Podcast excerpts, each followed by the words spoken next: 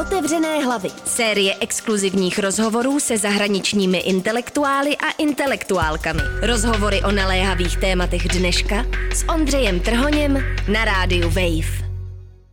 Forenzní architektura se zabývá případy, kdy lze pomocí analýzy stop v architektuře a veřejném prostoru dokazovat porušování lidských práv. Zakladatel stejnojmené výzkumné skupiny Eyal Weizmann řešil podobné projekty v Izraeli, USA a naposledy také na Ukrajině. Se svými metodami navíc skupina Forensic Architecture přichází i s novými typy důkazů pomocí interaktivních médií. Následující rozhovor jsme natáčeli 4. března. Otevřené hlavy. Otevřené hlavy.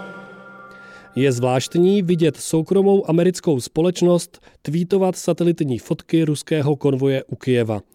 Nepřijde vám to jako docela zásadní změna našeho vizuálního světa? Za prvé to souvisí s rozvojem open source výzkumu, kdy mohou i nezávislí vyšetřovatelé sledovat, co se děje. Jsou to ty stovky a tisíce očí, jejichž pohled zabírá bojiště a které točí, fotí, vytvářejí celý ten chaotický vizuální oceán a je potřeba, aby v něm někdo našel nějaký smysl. Dělají to přitom obě strany, rusové i Ukrajinci. Klíčové je jednoduše řečeno zjistit, na co se při konzumaci takových obrazů války díváme, odkud jsou. Je pravda, co údajně ukazují, můžete je ověřit, podložit. A co to znamená, když se takové záběry objeví na platformě, díky jejíž povaze mohou například ukrajinští civilisté sledovat, která místa jsou bombardována a podle toho plánovat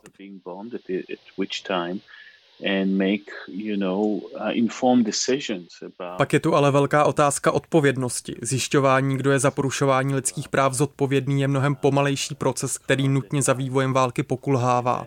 Trvá, vyžaduje velmi citlivé a jemné čtení celé situace, v níž sledujeme útoky na civilní cíle, vidíme civilní oběti. Pokud chceme takové věci ověřit, musíme zpomalit, být přesní. Taková práce pak může doputovat až na Mezinárodní trestní tribunál, který může nějakou odpovědnost do jisté míry vymáhat. Kola spravedlnosti se točí pomalu. Proto je naším prvotním úkolem snažit se zajistit bezpečnost v širokém slova smyslu lidem, kteří jsou přímo v poli. O to se právě snažíme v naší velké koalici výzkumníků a ukrajinských kolegů v terénu, s nimiž jsme dny i noci ve spojení. K lidem přímo na místě dění ale musíte připočítat obrovské množství různých nadšeneckých internetových komunit, které současnou situaci zkoumají a vizuální materiály společně vyhodnocují. Na Ukrajině nyní máme výzkumníky z Hongkongu a Mexika a pak ty, kteří jsou až v místech ruského bombardování. Ohledně toho, co jste zmínil ve vztahu k soukromé podstatě obrazů, které výdáme a které plní roli vojenské rozvědky, Myslím, že to z části souvisí se strategií zemí NATO, jež nechtějí být viděny, jak dávají Ukrajincům informace. A tak využívají civilní kanály, aby ukrajinským civilistům i vojákům pomáhali. Uh, to to uh, what is what is to do given the evolving uh, situation. Taky jsem viděl tweety nezávislé organizace Bellingcat, jak s pomocí fotografií, které jim lidé posílali přímo na Twitteru, triangulovali pozici spadlých raket. Napadá mě v té souvislosti, jestli v posledních, dejme tomu deseti letech technického rozvoje, TikToku, rozšiřování přístupu k informacím se nějak proměnila vaše výzkumnická praxe. Ukrajinské válce se navíc někdy také říká první TikToková válka. Yeah, we're becoming much more aware of the ethical responsibilities and dangers that also Stále více si uvědomujeme, jakou zodpovědnost i nebezpečí takto otevřený výzkum přináší. Řadě lidí například nedochází plný rozsah rizika, které hrozí, když například pošlete nějaké video z války na Telegram, Instagram nebo TikTok. Zejména když se třeba točíte před vlastním domem, mohou ve snímcích být identifikovatelné prvky. Jdou zpětně vystopovat a s jejich pomocí je možné zjistit vaši polohu. A pokud se takové video stane oblíbené, může vás to ohrozit. V této chvíli nevíme, co se s Ukrajinou stane, jestli odpor vydrží nebo země kapituluje. Co když se zavede stané právo? Nevíme, jak by se pak ruští okupanti chovali. Mohli by se třeba rozhodnout obvinit autory takových videí pod záminkou, že šlo o vojenské spravodajství. Je to velmi komplikovaná situace. Lidé si musí uvědomit, že pokud točí, neměli by točit ze snadno identifikovatelného místa, které jde s jejich osobou spojit. Když točíte ze svého okna, neukazujte žádné detaily, co by mohli váš domov identifikovat. Zkuste točit obecné věci a točte dlouho. Lidé často kameru vypínají dřív, než bychom pro zkoumání odpovědnosti potřebovali. Nikdy nemluvte, nikdy netočte svůj obličej. To vše jde později rozpoznat a využít. When you, when, when, when the camera is on, because your voice can also be identified later. Často se v práci Forensic Architecture dostáváte do křížku se státy nebo vládami. Když se ale podíváme na moc Facebooku, TikToku a dalších, není zajímavé nejen to, co chce utajit stát, ale taky co skrývají technologické platformy? Yeah, you know, obviously, I mean, those platforms are the biggest Tyto platformy jsou pochopitelně největším organizovaným dohledovým aparátem na světě. Je na nich to, co děláte, co jste dělali a jejich algoritmy spekulují nad tím, co teprve uděláte. To je velmi komplikovaná situace.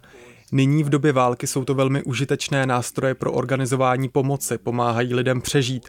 Pokud jste nyní v Kijevě, chcete vědět, na které části města se útočí a to rychle, ale taky potřebujete mít pocit, že takovým informacím můžete věřit. Propagandu přitom vytvářejí obě strany. Naše poslání vidíme v tom, že občanům Ukrajiny a v jiných místech, kde pracujeme, poskytujeme ověřené informace, jimž mohou věřit a zařídit se podle nich.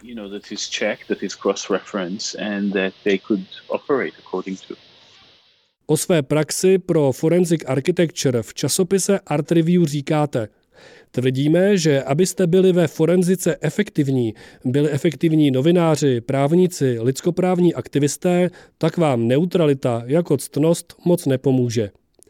To mi přijde dost zajímavé, protože nyní si povídáme v pořadu veřejnoprávního média, jehož nezávislost je zanesena v českém zákoně. Co na to říkáte?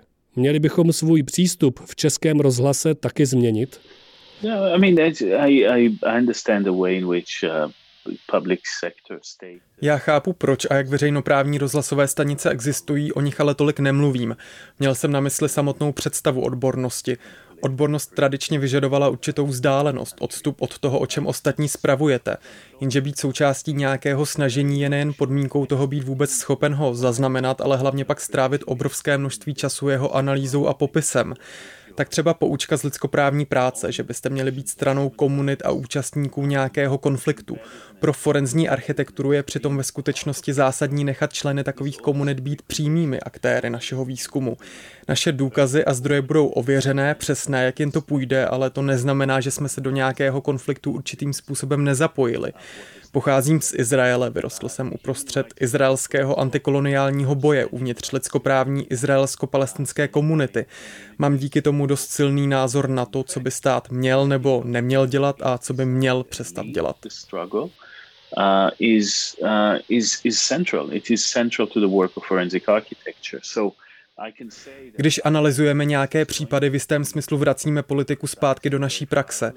Naši odpůrci nás totiž chtějí z určitých legálních politických žurnalistických procesů vyloučit, prý proto, že máme nějaký politický názor, ale politický názor má přece každý. A každý by měl být taky schopen bránit fakta, o ta nám v naší rešeršní praxi jde. Mnohem více chceme bavit o faktech, která jsme zjistili, o tom, jak jsme na ně přišli, jaké důkazy jsme dali dohromady, než abychom řešili naše politické postoje. Uh, rather than to discuss about our political uh, position. Taky mě zajímá, jak vaši práci ukazujete. Kromě webu taky děláte výstavy a využíváte občas třeba i nečekané formáty, jako je třeba virtuální realita v projektu The Killing of Mark Dugan. Zajímalo by mě, jaké další přístupy, kromě ukazování dat skrze vizualizace, vám přijdou zajímavé. Co třeba interaktivní média, jako jsou simulace a hry? Využíváme vše, co můžeme. Používáme herní enginy, umělou inteligenci, strojové učení, VR, architektonické modely. Velmi podrobně čteme lidské výpovědi a svědectví, provádíme lidi virtuálními prostory. Zjistili jsme, že architektonické simulace jsou dobrým způsobem, jak v lidech vyvolat vzpomínky. Platí to především u traumatických událostí, protože trauma paměť velmi ovlivňuje. Využíváme ty technologie, které pro konkrétní případ potřebujeme a bereme jen takové případy, které nám umožní nové technologie vyvíjet.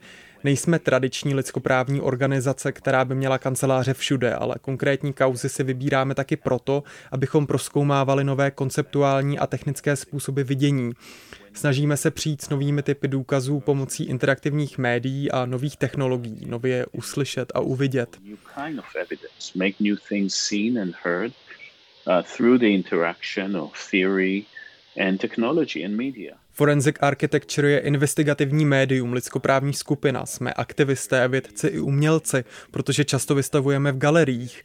Naši činnost ale nejde redukovat na jeden z těchto aspektů. Pohybujeme se mezi právem, vědou, architekturou a technologií. A díky tomu je naše práce silná. Když použijeme nějakou současnou technologii, například třeba herní engine, satelitní snímky nebo neuronové sítě, zároveň skutečnost, že jsme takovou technologii vyzkoušeli, zreflektujeme a introspektivním přístupem poukážeme na možné zneužití lidských práv daným technickým prostředkem. Stejné je to se satelitními obrázky, které se skvěle hodí, když chcete vidět, jak proběhlo zničení nějakého místa, ale taky musíte chápat, že satelitní snímky pochází z technologií studené války a že je z největší části ovládají američané a země EU. Satelity se nějakým způsobem pohybují, nějakým způsobem fotografují. Je zajímavé ptát se proč a jak.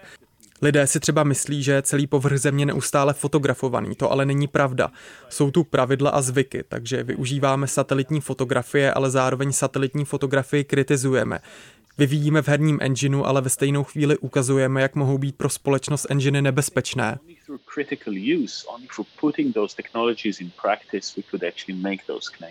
Vaše kniha Mengeleho lepka vyšla v roce 2012 a nedávno taky v češtině.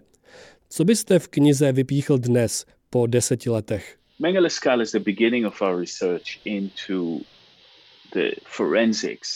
s Mengeleho lepkou začíná náš výzkum forenzních přístupů v lidských právech. Je to hluboký historický ponor do něčeho, čemu říkáme forenzní obrat, zkoumání napětí mezi mluveným slovem a fyzickou skutečností a postupů, kterými lze toto napětí zpracovat. V dějinách holokaustu, a mluvím teď jako potomek polských prarodičů, kteří ho přežili, se toto napětí mezi svědectvím přeživších a důkazy o krematoriích, koncentračních táborech a tak dále neustále objevuje.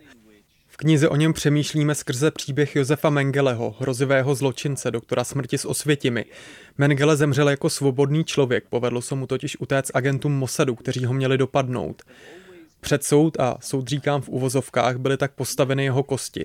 Cílem peer review procesu bylo zjistit, jestli tyto kosti, nalezené v neoznačeném hrobě v Brazílii, skutečně Mengelemu patřily. A protože se povedlo ustanovit postupy pro identifikaci kostí, pomohli účastníci tohoto řízení nepřímo identifikovat tisíce a tisíce pohřešovaných lidí v celé Jižní Americe. Představte si ten paradox. Honíte nacistu, identifikujete ho a vyvinete přitom technologii, jež dokáže něco ohromně důležitého a rodiče ztracených blízkých dostanou konečně nějaké rozhřešení.